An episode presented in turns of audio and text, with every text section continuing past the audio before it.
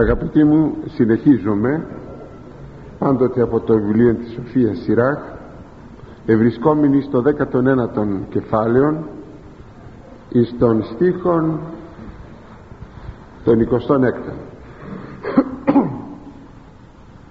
λέγει εδώ ο Ιερός Συντάκτης έστι πονηρευόμενος συγκεκυφός μελανία και τα εντός αυτού πλήρης δόλου δηλαδή υπάρχει άνθρωπος που βαδίζει με σκυμμένο και μελαγχολικό πρόσωπο δίθεν απολύτει και όμως το εσωτερικό του είναι γεμάτο από δολιότητα πρόκειται όπως αντιλαμβανόμεθα για την υποκρισία των ανθρώπων που περιμένουν κυροφυλακτούν όπως το αγρίμι το θύραμά του. Και κάνουν παραλλαγή ξέρετε κάνουν παραλλαγή δείχνουν πρόσωπον θρημένο δείχνουν μία δυναμία για να κάνουν κακό σε εκείνον που μισούν ή απλώς δεν τον αγαπούν. Πάντως να επιφέρουν κακό εδώ βέβαια μας δίδεται μία εξωτερική εικόνα του υποκριτού ανθρώπου που έχει πονηρές κακές διαθέσεις. Το ίδιο βιβλίο Σοφία Σιράχ μας συμβουλεύει τα εξής που πρέπει να είμαι θα προσεκτικοί σε αυτές τις περιπτώσεις. Μη πιστεύσεις το εχθρό σου εις τον αιώνα. Ποτέ μην εμπιστευθείς στον εχθρό σου όταν σου εμφανίζεται ως φίλος ποτέ. Εις τον αιώνα ποτέ. Άλλο πράγμα βέβαια να φαίνεσαι ότι είσαι ανεξίκακος απέναντί του ε, και εκβαθέων μάλιστα ανεξίκακος και ευεργετικός μάλιστα. Αυτό είναι άλλο πράγμα. Και εντελόμεθα να το κάνουμε αυτό και άλλο πράγμα είναι να εμπιστευθείς ό,τι αφορά σε σένα. Τα μυστικά σου, τα προβλήματά σου τη ζωή σου ποτέ.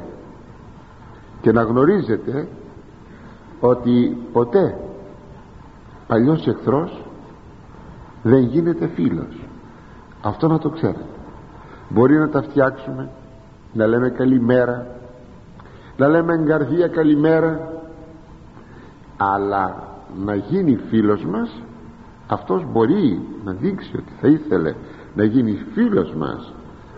Εμείς ουδέποτε θα εμπιστευτούμε. Θα επαναλάβω μη πιστεύσεις το εχθρό σου στον αιώνα. Και εξηγεί η Σοφία σειρά ως γαροχαλκός ή ούτε ούτως η πονηρή αυτού όπως λέγει σκουριάζει ο χαλκός ιός θα πει σκουριά θα πει και δηλητήριο γιώτα όμικρον. Έτσι και η πονηρία του. Δηλαδή διαρκώς αυξάνει η πονηρία του όπως και η σκουριά στο χαλκό γιατί είναι κακός άνθρωπος. Απλούστατα γιατί είναι κακός. Και αν ταπεινωθεί και πορεύεται σύγκεκη φως και αν ακόμη ταπεινωθεί με την έννοια όχι να δείξει ταπεινοφροσύνη αλλά με την έννοια να δείξει εξευτελισμό του εαυτού του.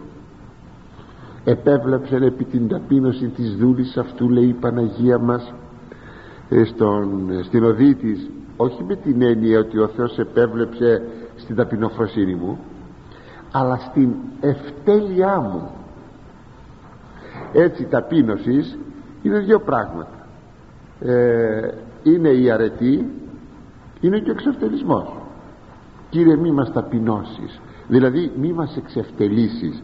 Έτσι και αν ταπεινωθεί δηλαδή δείχνει μια ευτέλεια ένα εξευτελισμό του εαυτού του και πορεύεται συν και κυφός και περπατάει καμπουριασμένα με το κεφάλι κάτω σκυμμένο επίστησον την ψυχή σου και φύλαξε από αυτού πρόσεξε πες στον εαυτό σου ότι δεν πρέπει ποτέ να εμπιστευτείς.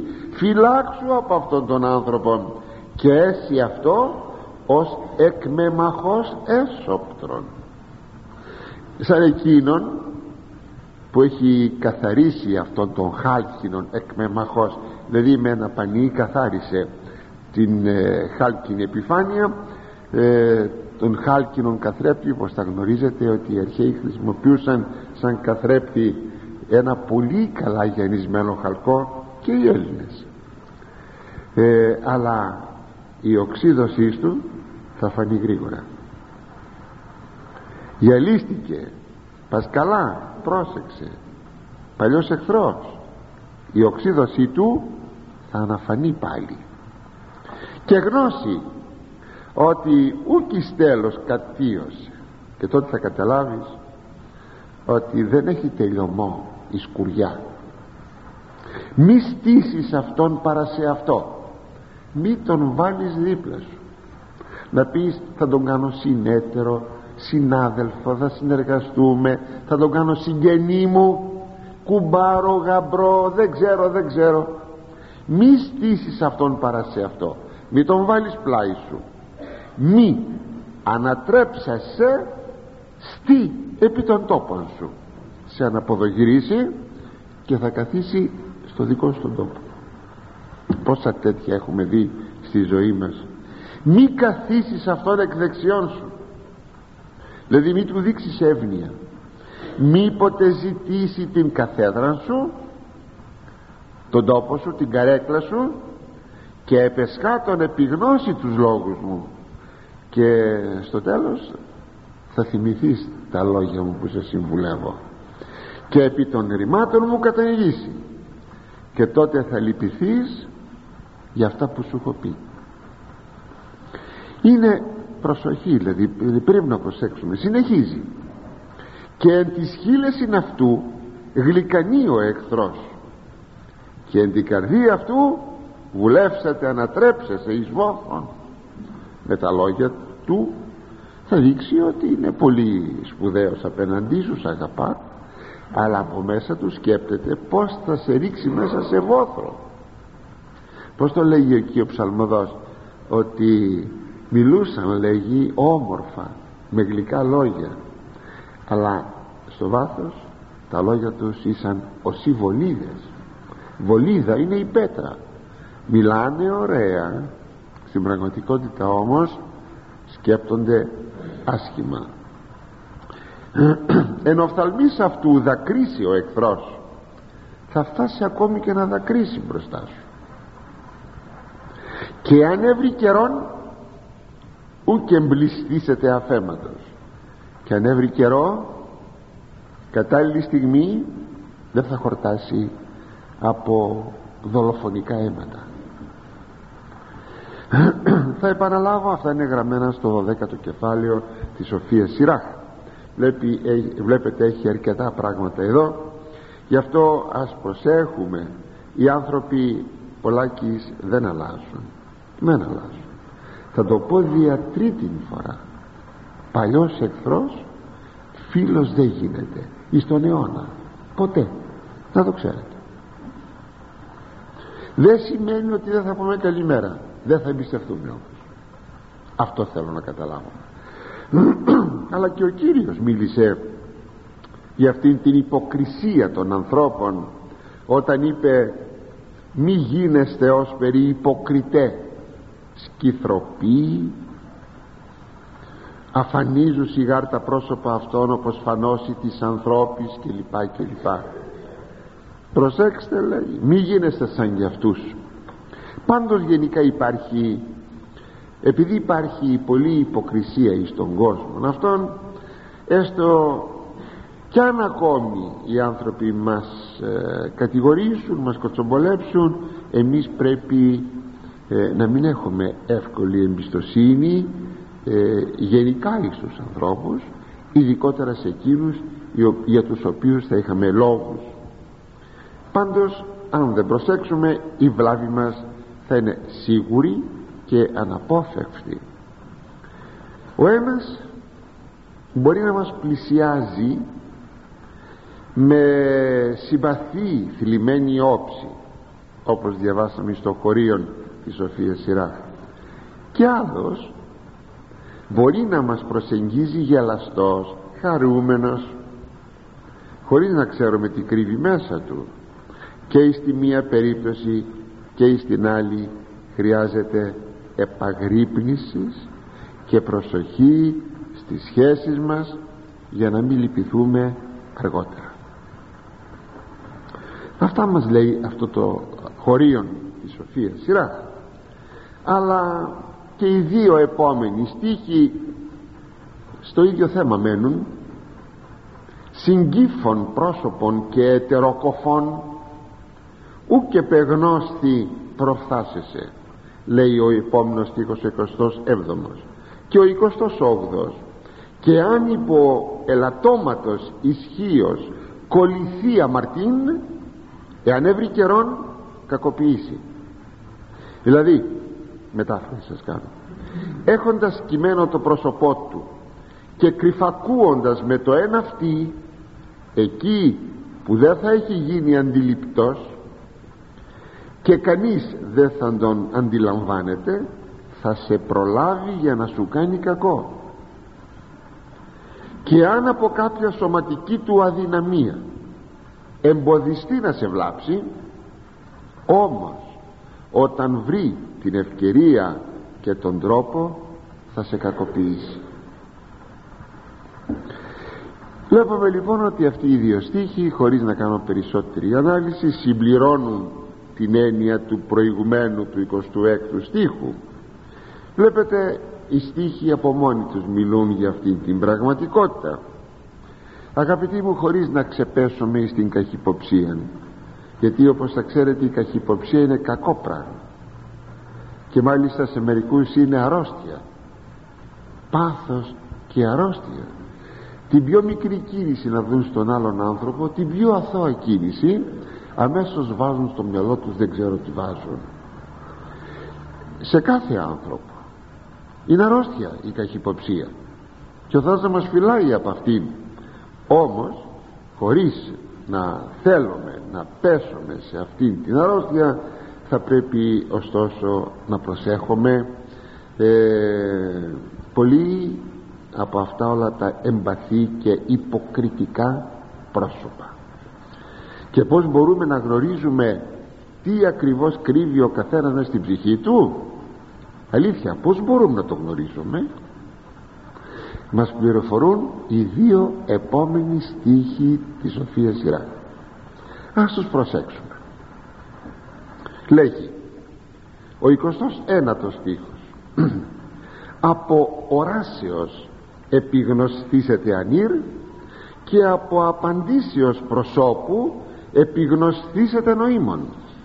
Δηλαδή από την εξωτερική του εμφάνιση είναι δυνατό να γίνει αντιληπτός ο κακός άνθρωπος όπως και από την ε, έκφραση του προσώπου μπορεί να γίνει αντιληπτός ο καλός και σωστός άνθρωπος. Πάντα σας υπενθυμίζω ότι η δομή του βιβλίου της Σοφίας Σιράχ όπως και των παροιμιών και των άλλων σοφιολογικών βιβλίων λίγο πολύ. Υπάρχει η δομή, ε, η δομή. Σε κάθε στίχο, σε κάθε χωρίο, σε κάθε γνωμικό υπάρχει μία και η άλλη όψη. Είναι η δομή τέτοια. Ο τρόπος δηλαδή φιλολογικός τρόπος είναι ο ένας έτσι ο άλλος αλλιώς. Εδώ λέει και πως ο κακός έτσι θα γίνει αντιληπτός και ο αγαθός θα γίνει έτσι αντιληπτός πάντοτε βάζει ε, αναζεύγει τροποντινά τις εικόνες του ο ιερός ποιητής. Εδώ ο ιερός συντάκτης μας πληροφορεί όπως βλέπουμε πως να διακρίνουμε τον αγαθόν από των πονηρών άνθρωπων πράγματι χονδρικά με μία ματιά μπορούμε να χαρακτηρίσουμε έναν άνθρωπο που μόλις τον πρωτοβλέπουμε γι' αυτό ξέρετε αν στείλουμε τη φωτογραφία μας δεν είναι πάντοτε επαρκής φωτογραφία. Βλέπετε όταν ε, κάποιος, κάποια εταιρεία κάποια τράπεζα θέλει να πάρει υπαλλήλους, θέλει να τους δει προσωπικά. Ε, μπορεί να λάβει σε μια πρώτη φάση τη φωτογραφία μας την αίτησή μας θέλει να μας δει και προσωπικά ο λαός λέει ότι το πρόσωπο είναι σπαθί. Αυτό έχει πολλές σημασίες. Ε, διότι το πρόσωπο έχει κινητικότητα ενώ η φωτογραφία δεν έχει κινητικότητα. Και έτσι με, την φωτογραφία, με, τη, με το πρόσωπο ο άλλος μπορεί να βγάλει τουλάχιστον το 50% των εντυπώσεών του. Είναι πολύ σημαντικό. Έτσι από τις κινήσεις του σώματος από τις αλλοιώσεις του προσώπου. Αλλοιώσεις του προσώπου. Από τον τρόπο που μιλά. Πως μιλά. Από το περιεχόμενο της ομιλίας. Τι λέει. Από τον τρόπο που κινεί τα μάτια του. Ακόμη και από το γυάλισμα των ματιών. Αυτό το γυάλισμα των ματιών θυμάμαι κάποιον άνθρωπο ε, εγώ ήμουν τρίτος. Ε, αισθανόταν πολύ άσχημα με έναν άλλον άνθρωπο ε, και για μια στιγμή το είδα αυτό δεν το ξεχάσω ποτέ σαν εικόνα. Είναι κάτι που πιθανότατα το έχετε δει κι εσείς. Άστραψαν τα μάτια του ενός εκφράζοντας όλο το μίσος που μπορεί, μπορούσε να έχει να είχε εναντίον του άλλου το λέει ο λαός. Άστραψαν τα μάτια του γυάλισαν τα μάτια του. Πριν από μερικά χρόνια τι μερικά είναι κάτι παραπάνω από 30 χρόνια ε, ένας άνθρωπος σκότωσε μία γυναίκα. Δεν λέω ονόματα γνωστό το έγκλημα στη Λάρισα. Πήγε σε ένα κατάστημα που πουλάει και μέχρι σήμερα πουλάει μαχαίρια. Μπήκε μέσα και ζήτησε ένα μαχαίρι. Από το κατάστημα αυτό και εγώ έχω πάρει μαχαίρι. Και φυσικά όσοι χρειάζονται μαχαίρι ή μαχαίρι για το σπίτι τη δουλειά τους αγοράζουν ένα μαχαίρι. Ο καταστηματάρχης ο οποίος ο ίδιος είχε έρθει εδώ και μας το έλεγε μετά το έγκλημα. Ο ίδιος λοιπόν ο καταστηματάρχης λέει σε ένα του φίλο που ήταν δίπλα αυτός ψώνισε το μαχαίρι και έφυγε. Ο κακούργος αυτός που πήγε και έσφαξε αυτήν τη γυναίκα του λέει πρόσεξες αυτός θα κάνει έγκλημα πως το ήξερε; Προφήτης ήταν. Προφανώς όχι. Αλλά από πού; Από αυτό το ειδικό γυάλισμα των ματιών. Γυαλίζουν ειδικώ όταν ο άνθρωπος έχει μέσα του θυμών υπερβολικών και θέλει να κάνει κακό μέχρι έγκλημα. Έτσι λοιπόν μπορούμε ακόμη και από αυτό το γυάλισμα των ματιών να κρίνουμε ένα πρόσωπο. Λέγει η Σοφία Σιράχ καρδία ανθρώπου αλληλεί το πρόσωπον αυτού.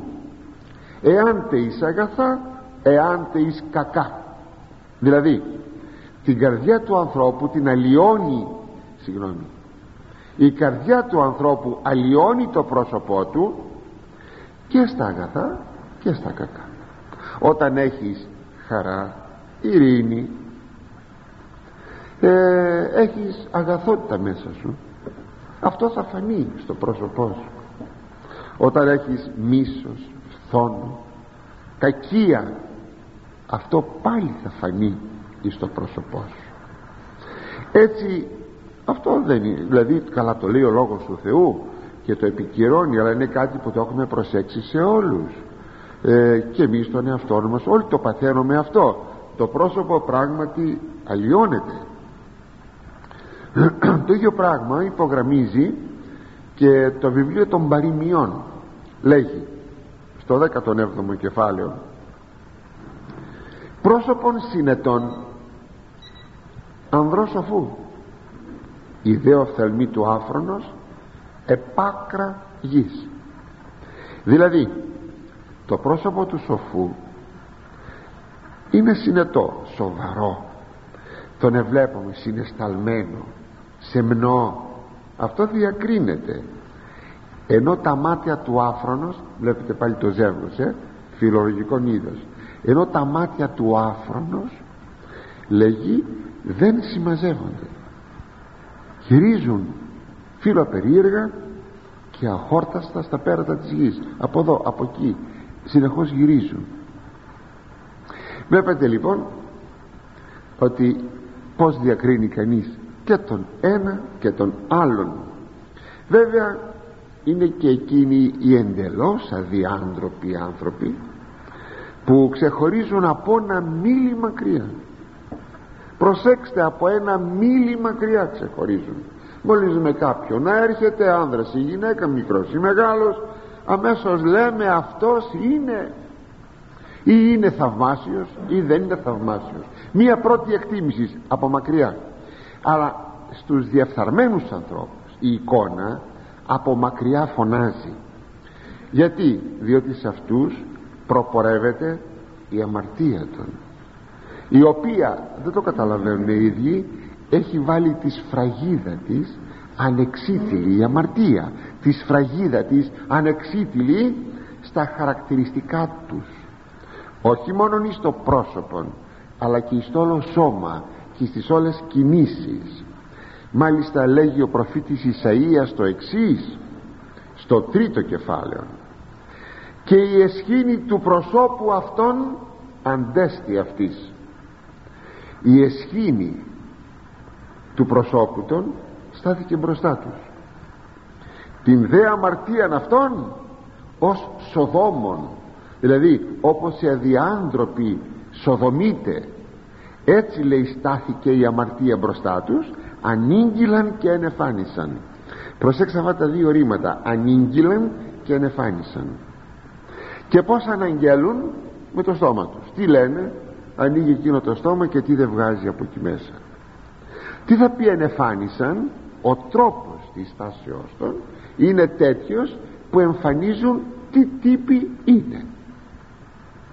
Είναι λοιπόν ε, και αυτή η έκτυπη η έκδηλη ε, κατάστασης που δεν χρειάζεται να μας πει κανείς για αυτούς τίποτε.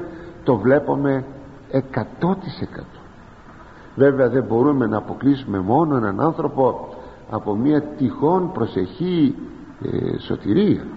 Δεν μπορούμε ποτέ να πούμε ότι αυτός ο άνθρωπος είναι χαμένος. Δεν μπορούμε γιατί έχουμε περιπτώσεις που ε, καταπληκτικές που άνθρωποι με ύφος, ζωή, τρόπων ήταν θα λέγαμε καταδικασμένοι και όμως αυτοί σώθηκαν. Πάντως σε αυτή την περίπτωση αυτή του Ισαΐου την περίπτωση δηλαδή θα λέγαμε ότι στην εποχή μας ε, αυθονεί. Έτσι βλέπετε αγόρια κορίτσια και είναι κρίμα να το λέει κανείς αυτό αγόρια κορίτσια νέοι άνθρωποι από μακριά φαίνονται ε, πως ζουν, πως σκέπτονται τι ιδέες εμφορούνται στο κεφάλι τους και τι αισθήματα στην καρδιά τους. Είναι κρίμα και πηγαίνουμε στον επόμενο στίχο ο οποίος συμπληρώνει. Ο τριακοστός ο και τελευταίος στίχος του 19ου κεφαλαίου. Στολισμός ανδρός και γέλος οδόντων και βήματα ανθρώπου αναγγέλει τα περί αυτού. Δηλαδή ο τρόπος με τον οποίο ενδύεται και στολίζεται ένας άνθρωπος και το θορυβόδες ή μετρημένο γέλιο του και το σεμνό ή άτακτο περπάτημά του μαρτυρούν και αναγγέλουν του ποιος είναι. Αυτό το χωρίο είναι πολύτιμο γιατί θα μας είναι ε, χρήσιμο και για μας θα το δούμε λίγο πιο κάτω. Όπως σας είπα ο στίχος αυτός αναλύει και ολοκληρώνει ό,τι ελεγχθεί στους προηγουμένους στίχους. Πως δηλαδή μπορείς να δεις έναν άνθρωπο να τον χαρακτηρίσεις τι ποιότητος άνθρωπος είναι τι πιστεύει μέσα του ώστε να είσαι πάντα προσεκτικός. Αλήθεια δεν είναι γεγονός ότι το πως δίνεται ένας άνθρωπος και το πως μιλάει και το πως γελάει και το πως περπατάει σεμνά ή ασεμνά δεν είναι κάτι που δείχνει τι έχει μέσα στην ψυχή του άλλος άνθρωπος. Αυτό είναι ολοφάνο το ντύσιμο και ο λιπόστολισμός αρώματα κόμωσης κοσμήματα για τις γυναίκες ιδιαίτερα όχι τον, όχι ο λιγότερο και για τους άντρες. Ένα σωρό μπιχλιμπίδια μπορεί να δεις απάνω στο, στα χέρια σου βραχύρους δαχτυλίδια. Εδώ πο, πολλά πράγματα.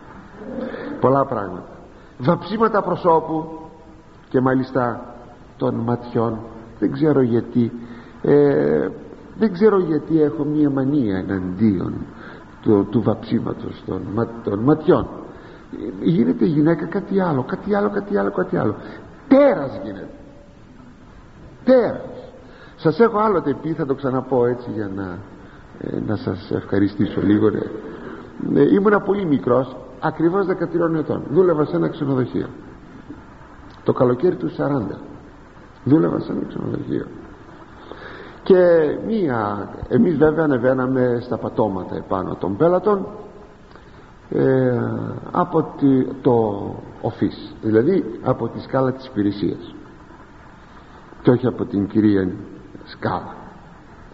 Κάπου σε κάποιο πάτωμα ήταν μια καμαριέρα η οποία είχε βαμμένα τα μάτια της σε υπερθετικών βαθμών.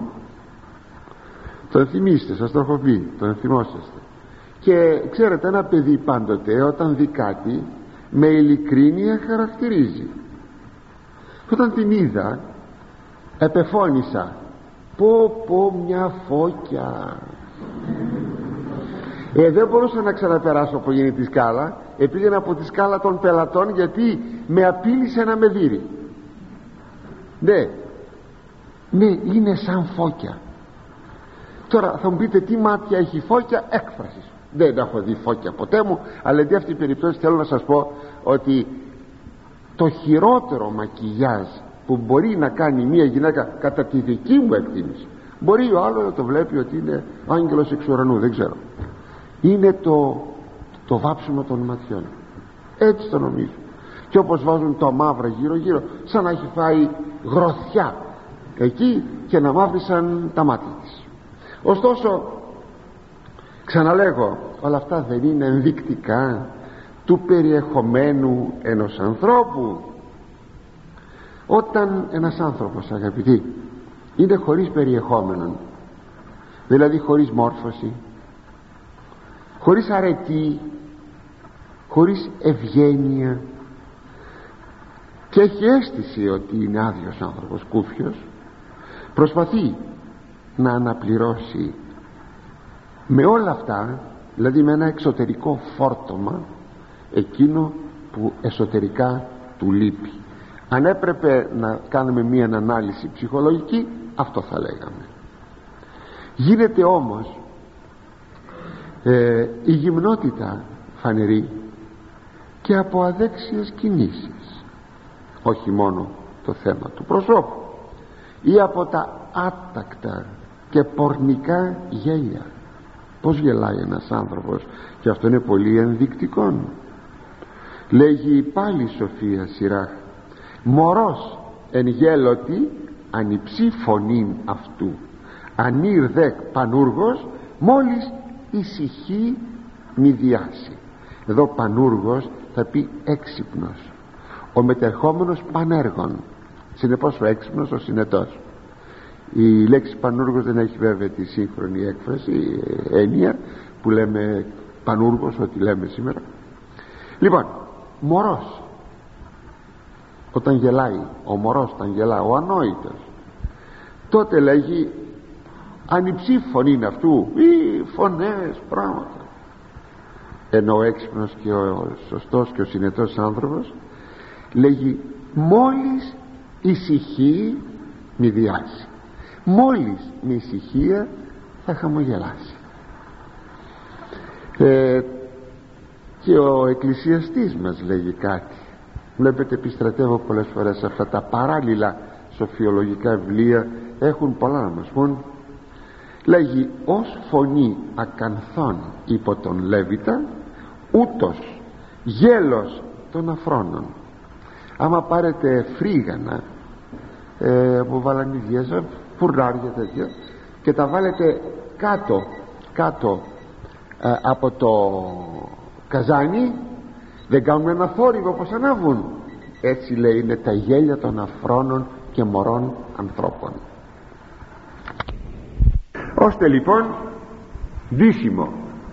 Κινήσεις γέλια λόγια όλα αυτά μαρτυρούν το περιεχόμενο ενός ανθρώπου που πρέπει αυτά βέβαια να τα σπουδάζουμε για να τα αποφεύγουμε ώστε να μην πάθουμε καμία ζημία από του να κάνουμε κάποιον συντροφιά. Να προσέχουμε. Να λέμε ότι αυτός ο άνθρωπος δεν κάνει για την συντροφιά μας. Εν τούτης αγαπητοί υπάρχουν άνθρωποι που μπορεί να έχουν ανύποπτη εξωτερική συμπεριφορά για μια κακότητα. Να δείχνουν όλα ότι είναι πολύ αθώα. Πάρα πολύ αθώα. Ε, και όμως οι άνθρωποι αυτοί να είναι δόλοι μέσα τους. Πως θα μπορούσαμε να εξηχνιάσουμε τις διαθέσεις των; Αυτά που είπαμε είναι εκείνα που φαίνονται. Εκείνα που δεν φαίνονται έχουμε και σεμνούς ανθρώπους δηλαδή σεμνούς εξωτερικά σεμνούς που όμως μέσα τους τα πράγματα δεν πάνε καλά αν κανείς είναι πολύ καλός ψυχολόγος και οφείλουμε να είμαστε όλοι ψυχολόγοι όχι να έχουμε σπουδάσει ψυχολογία. Όχι. Επάνω στην πείρα επάνω στη ζωή μπορεί να αποκτήσουμε πολλά, πολύ γνώση. Τότε ε, θα λέγαμε ε, θα ξέραμε ότι μία, μία προσωπικότητα ποτέ δεν είναι ερμητικά κλειστή. Έχει χαραμάδες. Κάθε προσωπικότητα. Και εγώ που σας μιλώ και εσείς που με ακούτε. Έχει χαραμάδες από τις οποίες χαραμάδες μπορούμε να κοιτάξουμε και να ψυχολογήσουμε. Έλεγαν οι αρχαίοι εξώνυχος ολέων δηλαδή δεν είναι απαραίτητο να δεις το λεοντάρι και να πεις λεοντάρι μόνο ένα νύχι του αν δεις λες ότι αυτό ανήκει το νύχι ανήκει στο λεοντάρι. Έτσι έλεγαν οι αρχαίοι. Αλλά ε, και εδώ όπως σας είπα ότι όσο κι αν ο άλλος προσέχει όσο κι αν είναι αρνητικά κλειστός διατηρεί χαραμάδες. Χωρίς να το καταλαβαίνει. Από τις χαραμάδες μπορούμε να κρίνουμε. Υπάρχουν άνθρωποι οι οποίοι ήδη δημιουργούν κλειστό πρόσωπο δηλαδή κάποτε και ερμητικά κλειστό για να μην γίνουν φανεροί. Έτσι και μόνο γιατί μπορεί να βλέπουμε ένα πρόσωπο κάποτε για πρώτη φορά βεβαίως όλα αυτά για πρώτη φορά και να λέμε αυτός ο άνθρωπος γιατί δεν μιλάει μήπως και αυτή η ερμητικότητα το ερμητικό του κλείσιμο μήπως και αυτό είναι ύποπτον; Γιατί δεν μιλάει; Προσέξτε ξαναλέγω δεν θα γίνουμε καχύποπτοι. Απλώς μελετητέ της προσωπικότητας των άλλων. Και οφείλουμε να είμεθα μελετητέ των προσώπων των άλλων ανθρώπων. Μας είναι σπουδαίο αναγκαίο για την περαιτέρω βεβαίως δική μας συμπεριφορά. Να κάνουμε πάνω στο χωρίο αυτό και ένα σχόλιο για τη συμπεριφορά των ανθρώπων της εποχής μας και μάλιστα των νέων της εποχής μας. Φέρει πει μια κοπέλα προκλητικά ντυμένη. Δείχνει καθαρά τι αναζητά. Προχθές στην αγρυπνία μας πέρασε μια κοπέλα τι να σας πω το φουστάνι της ήταν όλο όλο όλο από, από πάνω μέχρι κάτω 30-40 πόντι. Όλο όλο όλο όλο όλο όλο. Τώρα τα φουστάνια είναι πια είναι, φτάνουν μέχρι εκεί που τελειώνουν πλέον οι μυροί και παρακάτω παρακάτω οπότε τόσο δά ήταν το πιστεύω πέρασε να πάρει αντίδωρο δεν την είχα δει. Τη λέω άκουσε κοπέλα μου και μάλιστα μπροστά σε όλους και δυνατά. Θα μου πείτε άλλοτε να λέει κανείς κρυφά μυστικά. Ναι άλλοτε και δυνατά. Και αυτό έχει σημασία. Είσαι της λέγω η μοναδική από όλο το εκκλησίασμα που έχει τέτοιο άσεμο νοτήσιμο άρχισε κάτι εκεί να δικαιολογείται της λέω μη δικαιολογείσαι μη δικαιολογείσαι γιατί ό,τι να πεις έχεις μεγάλο λάθος πέστε μου μια κοπέλα που ντύνεται έτσι. Μια γυναίκα γενικά. Έγαμος ή άγαμος. Τι ζητάει. Το τι ζητά το αφήνω να το σκεφτείτε εσείς. Ένας νέος έξαλλος. Με περίεργα μαλλιά με το μισό κεφάλι κουρεμένο και το άλλο μισό ακούρευτο όπως κάνουν εκεί ε, οι, οι οπαδοί του Βούδα με κοτσίδες και λοιπά και λοιπά. Ε, όπως παλιότερα όσοι είσαστε παλιοί και το είχατε δει αυτό οι υπαρξιστές όταν είχαν πρώτο εμφανιστεί θυμούμε τότε υπηρετούσα στρατιώτης ήμουν στην Αθήνα και φορούσαν το σακάκι ανάστροφα δηλαδή το κούβωμα του σακακιού ήταν πίσω στην πλάτη. Ναι και το ένα μπατζάκι ήταν ανεβασμένο προς τα πάνω. Ναι τότε υπήρχε η λεγόμενη υπτάμενη παράγκα του ΣΥΜ αλήθεια θα ήθελα να ρωτήσω ποιος από εσάς το θυμάται αυτό; Πρέπει να είναι παλιό αυτό δηλαδή στο 50 η λεγόμενη υπτάμενη παράγκα του ΣΥΜΟΥ ήταν κάποιος ΣΥΜΟς αρχηγός των υπαρξιστών ε, ο οποίος είχε φτιάξει εκεί μια παράγκα μεγάλη παράγκα και εκεί πήγαιναν οι οπαδοί και λέγανε αυτά που λέγανε. Ήταν γελοί και φωνάζαν στον δρόμο το περπάτημά του ήταν θορυβόδες και άλλα πολλά όλα αυτά τι δείχνουν παρακαλώ. Δεν δείχνουν τι ιδεολογία επικρατεί στο κεφάλι τους. Αναφυσβήτητα ναι. Εκεί θα βρείτε τους αλλοπρόσαλους στην πίστη τη θρησκευτική πίστη. Τι πιστεύουν δηλαδή θρησκευτικός. Τους αναρχικούς αλλά και τους φιλοσοφούντας την φιλοσοφία των κοπρώνων εκεί θα τους δείτε. Δεν υπάρχει αντίρρησης. Ο πνευματικός άνθρωπος που έχει και ζει τη σεμνότητα ξέρει πως να συμπεριφέρεται και πως να κινείται από τον ιδιαίτερο κοιτώνα του μέχρι στο δημόσιο βίο στην αγορά στην ψυχαγωγία παντού ο σεμνός άνθρωπος. Ποτέ δεν ξεχνιέται γιατί έχει την σεμνότητα την έχει μέσα του. Και τούτο διότι είναι μόνιμη η σεμνότης. Να σας πω πάλι ένα μικρό παράδειγμα. Μόλις καθίσει μια κοπέλα μπροστά σας αμέσως το ένα πόδι πάνω στο άλλο. Και μέσα στην εκκλησία και μάλιστα εδώ μπροστά. Δεν είναι λίγες οι φορές που έχει συμβεί. Και να λέγω παρακαλώ κατέβα το πόδι σου. Να κάνω μιλία ή να έχουμε λειτουργία ξέρετε γιατί το κάνει αυτό. Ξεχνάει τον χώρο. Σε ποιο χώρο βρίσκεται. Και σε ποιους ανθρώπους μπροστά βρίσκεται. Και το ξεχνά αυτό γιατί το κάνει και στο δωμάτιό της. Αν θα θέλαμε να διορθώσουμε κάτι θα το διορθώσουμε εκεί στον κοιτώνα μας στο δωμάτιό μας.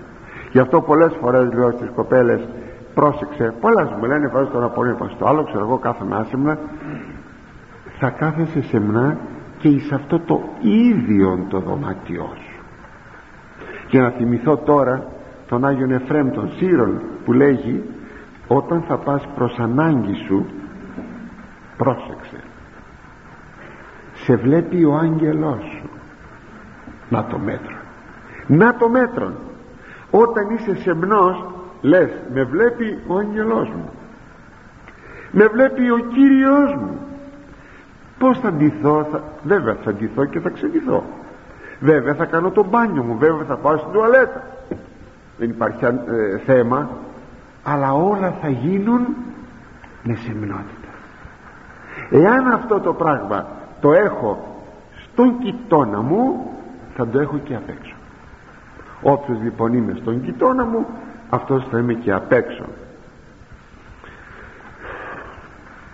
Η θεραπεία. Να καλλιεργήσω αγαπητοί μου σεμνούς ανθρώπους στην ψυχή. Και όλα τα άλλα επιτυγχάνονται. Μια σεμνότητα όπως τη βλέπει ο Θεός. Όχι όπως τη βλέπουν οι άνθρωποι. Λένε στο στρατό εμπαντή τόπο και χρόνο θα το λέγαμε λοιπόν και εδώ εμπαντή τόπο και χρόνο δεν πρέπει να υπάρχει ούτε μια στιγμή ούτε ένας χώρος που να είναι τα πράγματα διαφορετικά. Πάντοτε να υπάρχει αυτή η σεμνότητα. Και έτσι ας υπενθυμίσουμε τους λόγους του Αγίου Πνεύματος που γράφει ο Απόστολος στους Φιλιππισίους. Το λοιπόν αδελφοί όσα εις την αληθή όσα σεμνά όσα δίκαια όσα αγνά όσα προσφυλή όσα έθιμα όσα έχουν καλήν φήμην ή της αρετή και ή της έπαινος ταύτα λογίζεστε ταύτα πράσετε και ο Θεός της ειρήνης έστε πεθυμών ήδη με τη βοήθεια του Θεού εισερχόμεθα εις το 20 κεφάλαιο.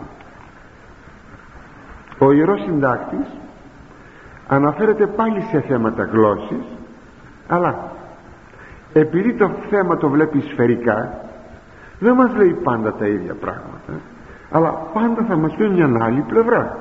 Και έτσι δεν είναι ανιαρός παρότι ομιλεί πάντα περί δηλαδή τώρα πάντα ε, στα θέματα αυτά που κάνουμε. Τελευταία ε, αναφέρεται συχνά στο θέμα της γλώσσης επειδή όμως κάθε φορά έχει μία πτυχή να μας αναφέρει γι' αυτό το λόγο κάτι καινούριο γι' αυτό το λόγο μας είναι ενδιαφέροντα και δεν αισθανόμεθα ανιαρότητα λέγει λοιπόν στον πρώτον στίχο έστιν έλεγχος ως ουκ έστιν ωραίος και έστι σιωπών και αυτός φρόνιμος πάντα στο θέμα της γλώσσας είπαμε έτσι.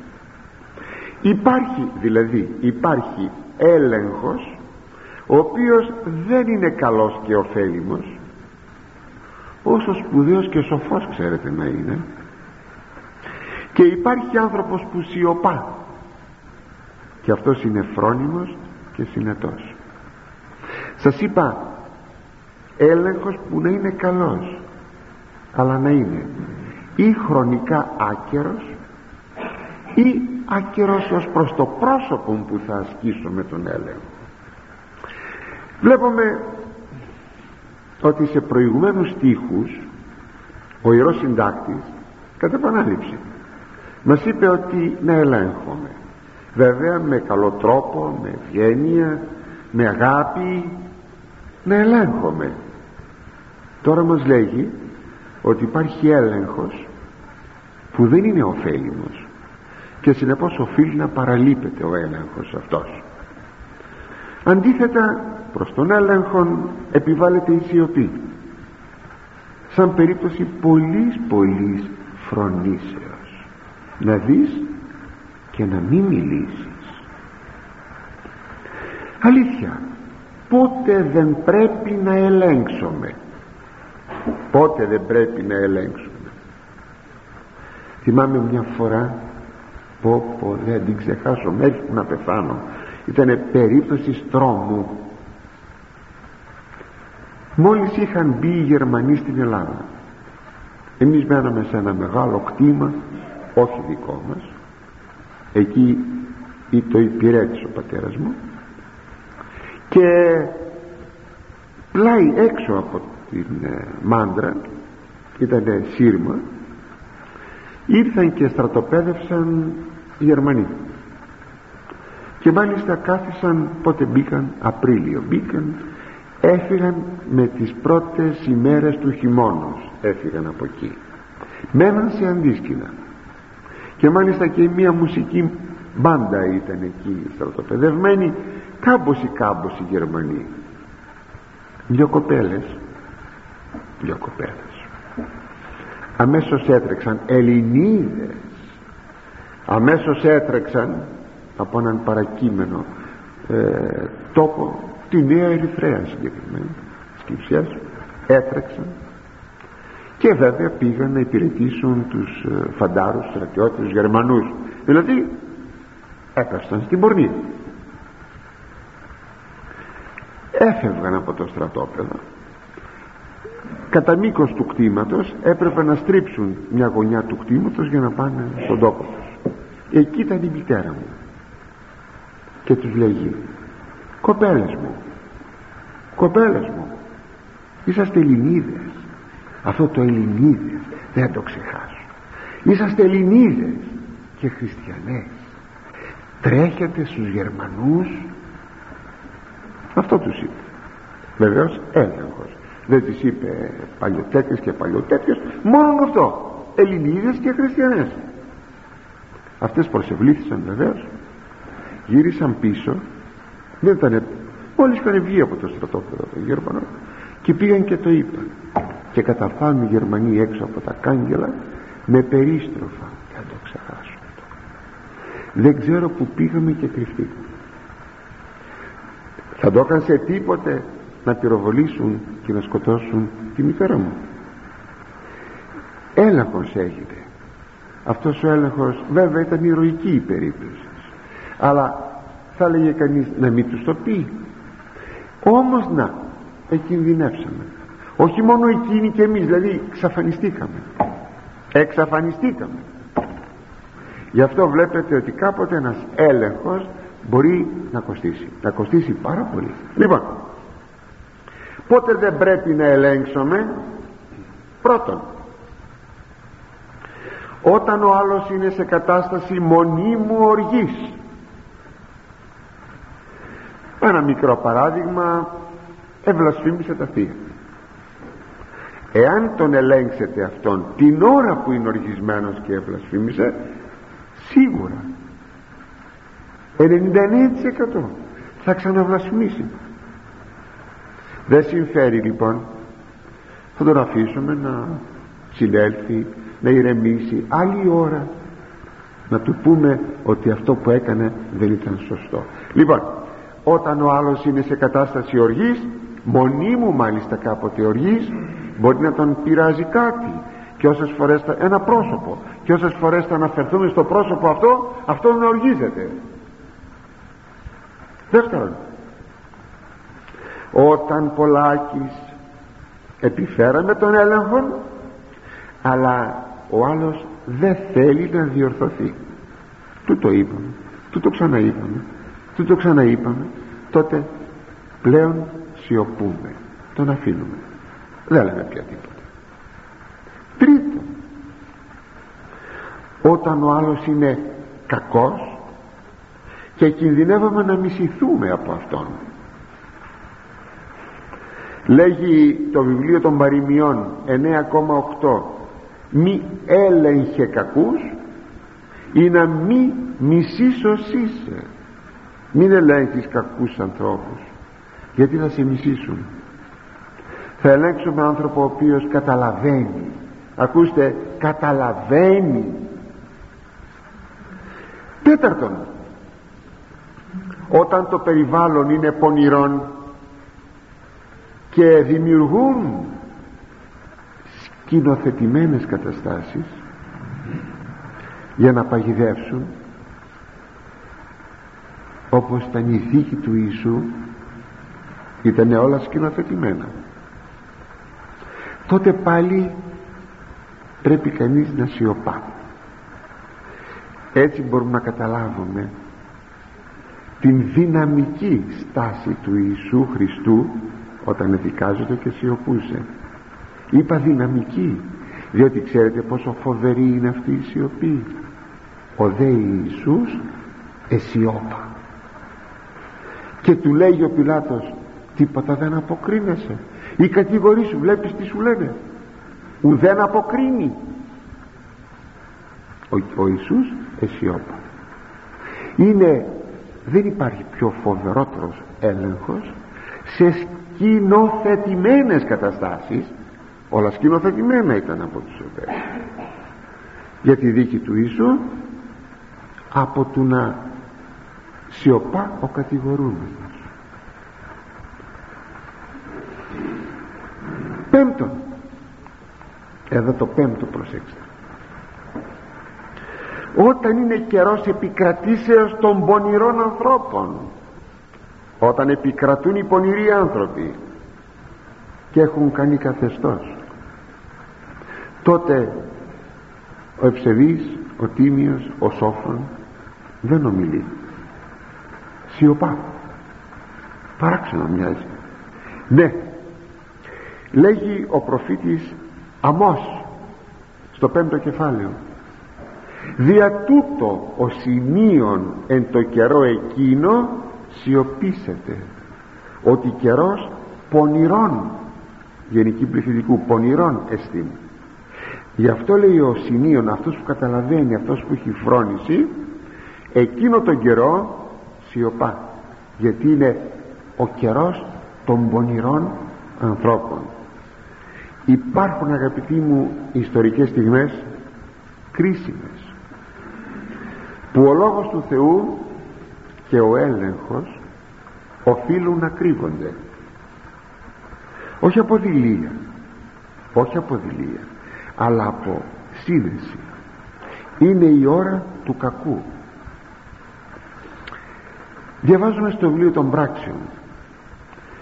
Πως συμπεριεφέρονται οι ομιλούντες στον Λόγο του Θεού ε, μετά από τον λιθοβολισμό του Στεφάνου που ήταν σε πολύ έτσι, κατάσταση ε, άσχημη ο λαός.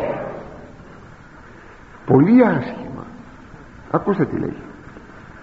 Είχαν ερεθισμό πολύ μεγάλο ερεθισμό ήμενουν διασπαρέντες από της θλίψεως της γενομένης επιστεφάνω διήλθον έως Φινίκης και Κύπρου και Αντιοχίας μηδενοί λαλούντες των λόγων ή μη μόνον Ιουδαίοι δεν μιλούσαν πουθενά των λόγων του Κυρίου παρά μόνο σε Ιουδαίους που Κύπρο και λοιπά ήτανε Φινίκη που ήταν μακριά από το κέντρο τα Ιεροσόλυμα και δεν είχαν πάρει είδηση περί τίνος πρόκειτο αλλά και ο Ισαΐας σε αυτές τις ώρες του κακού όταν βασιλεύει το κακό και επικρατεί το κακό και ξεσπάει η οργή του Θεού επάνω στο κακό συνιστά σιωπή και απόκρυψη. Ακούτε τι λέγει στην οδή του είναι στο 26ο κεφάλαιο. Βάδιζε λαός μου είσαι έλθε εις το ταμιείον σου στο μέσα μέσα δωματιάκι του σπιτιού σου. Απόκλεισον την θύρα σου κλείς την πόρτα σου. Αποκρύβηθη μικρόν όσων όσων κρύψου. Έως αν παρέλθει η οργή Κυρίου υπάρχουν λοιπόν όπως βλέπουμε υπάρχουν περιπτώσεις που κάποτε κανείς δεν θα μιλήσει. Ερωτώμεθα τι έχετε να μας πείτε πάτερ; Σε, μια, σε ένα κλίμα μη χειρότερα. Η απάντηση σου. Δεν έχω τίποτα να πω. Προσέξτε δεν έχω τίποτα να πω.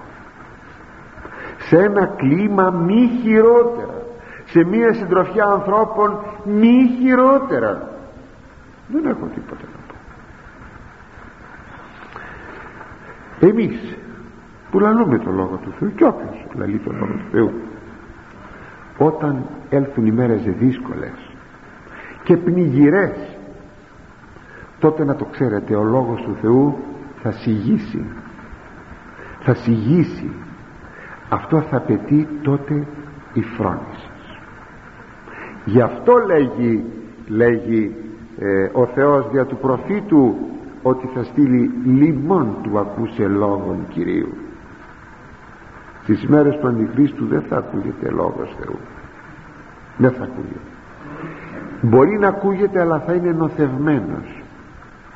Και στο βάθος θα υπηρετεί τα σχέδια του Αντιχρίστου δεν θα ακούγεται ο λόγος του Θεού. Και αυτό βεβαίως από μεν την πλευρά του λαλούντος των λόγων του Θεού είναι σύνεσης από δε άλλη πλευρά είναι η τιμωρία που επιφέρει ο Θεός στους ανθρώπους που δεν θα ήθελαν πια να ακούσουν το Λόγο του Θεού ούτε κανέναν έλεγχο. Θέλετε να πάρω και μια αντίθετη περίπτωση. Ο προφήτης Ιερεμίας στέκεται εκεί στην πόλη των Ιεροσολύμων στο ναό του Σολομώντας και αρχίζει με ελέγχει δρυμύτατα. Τον άρπαξε. Ιερεύς παρακαλώ αναφέρεται και το όνομά του στην Αγία Γραφή δεν το θυμάμαι.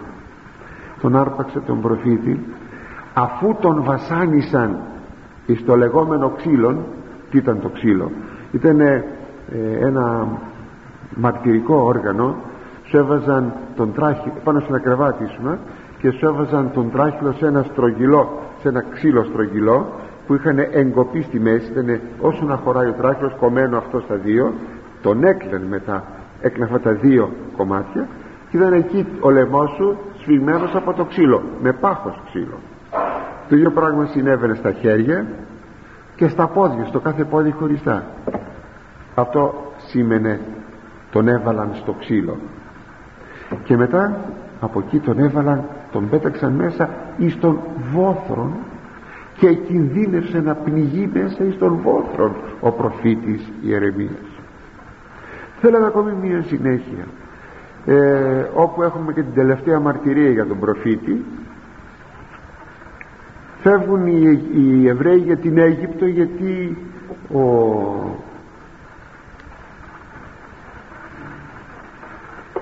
γιατί έκαναν πάλι μία μικροεπανάσταση στα Ιεροσόλυμα και θα έρχονται βέβαια οι Βαβυλώνοι να τους τιμωρήσουν. Από το φόβο τους έφυγαν. Ο προφήτης συνόδευε όπως συνόδευσε και στη Βαβυλώνα τώρα συνοδεύει και στην προς και στο δρόμο τους ήλεγξε.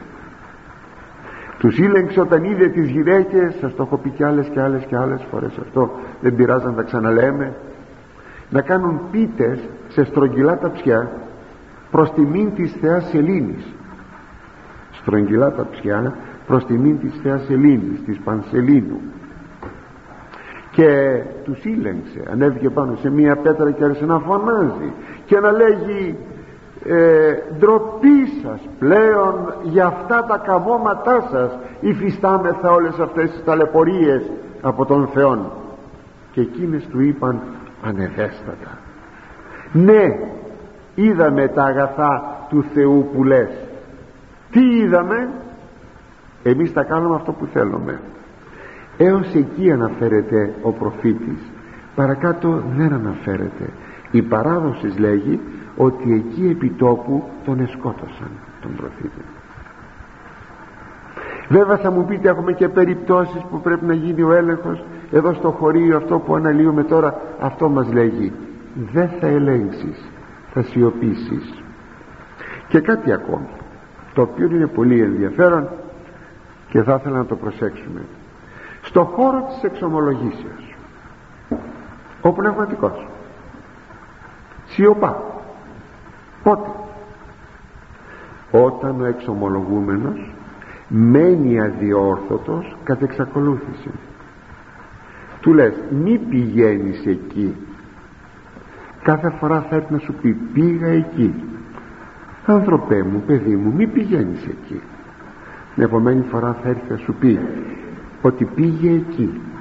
Στο τέλος το πες 5, 10, 100 φορές δεν ξέρω πόσες φορές το είπες. Στο τέλος εγώ το εφαρμόζω προσωπικά στο τέλος τον ακούω να εξομολογείται αλλά δεν τον διορθώνω πια σιωπώ γιατί σιωπώ. Είναι κάτι που δοκίμασα και την άλλη πλευρά να μην σιωπήσω. Και κατήντησα να γίνω αντίδικος του εξομολογουμένου. Αυτό δεν τα πρώτα μου χρόνια γινόμουν αντίδικος. Να του λέω μα δεν είναι έτσι όχι είναι έτσι μου λέει ο άλλος. Και γινόμουν αντίδικος. Για στο χώρο της εξομολογήσεως θα γίνομαι αντίδικος με τον εξομολογούμενο. Απλούστατα. Τώρα τι του λέγω εγώ σου κατέθεσα το αληθές και εσύ κάνει ό,τι θέλεις. Ακούτε και εσύ κάνει ό,τι θέλεις. Εγώ σου είπα δεν θα γίνω αντιδικό σου τελείωσε. Τι κάνω σιωπώ. Ακόμα. Όταν ο εξομολογούμενος δεν είναι εχέμηθος ως προς το περιεχόμενο της δικής του εξομολογήσεως αλλά και σε εκείνα που του είπε ο πνευματικός και κάθεται και τα λέει έξω ξέρετε τι ξέρετε ότι την εχημήθεια την έχει ο πνευματικός. Εξίσου την έχει και εξομολογούμενος. Οφείλει να είναι εχέμηθος διότι αυτό που θα πει έξω μπορεί να γίνει ένα μεγάλο σκάνδαλο. Μπορεί να μπερδέψει τα πράγματα και να δώσει μια άσχημη εικόνα περί του μυστηρίου και έτσι να έχουμε μια προσβολή του μυστηρίου της εξομολογήσεως μόλις προχθές μόλις προημερών κάποιος μου λέει για το γιο του του είχα πει εδώ και ένα χρόνο του είχα πει για ένα πρόσωπο. Ε, πρόσεξε αυτό το πρόσωπο διότι ε, δεν θα σε βοηθήσει. Όχι άλλα πράγματα. Αυτό. Και μάλιστα κληρικός αυτό το πρόσωπο. Δεν θα σε βοηθήσει. Πήγε και το είπε στα Άγιον και επειδή συνεδέεται εκεί στο Άγιον αυτό το πρόσωπο έμαθα ότι θα έρθει να μου ζητήσει λόγο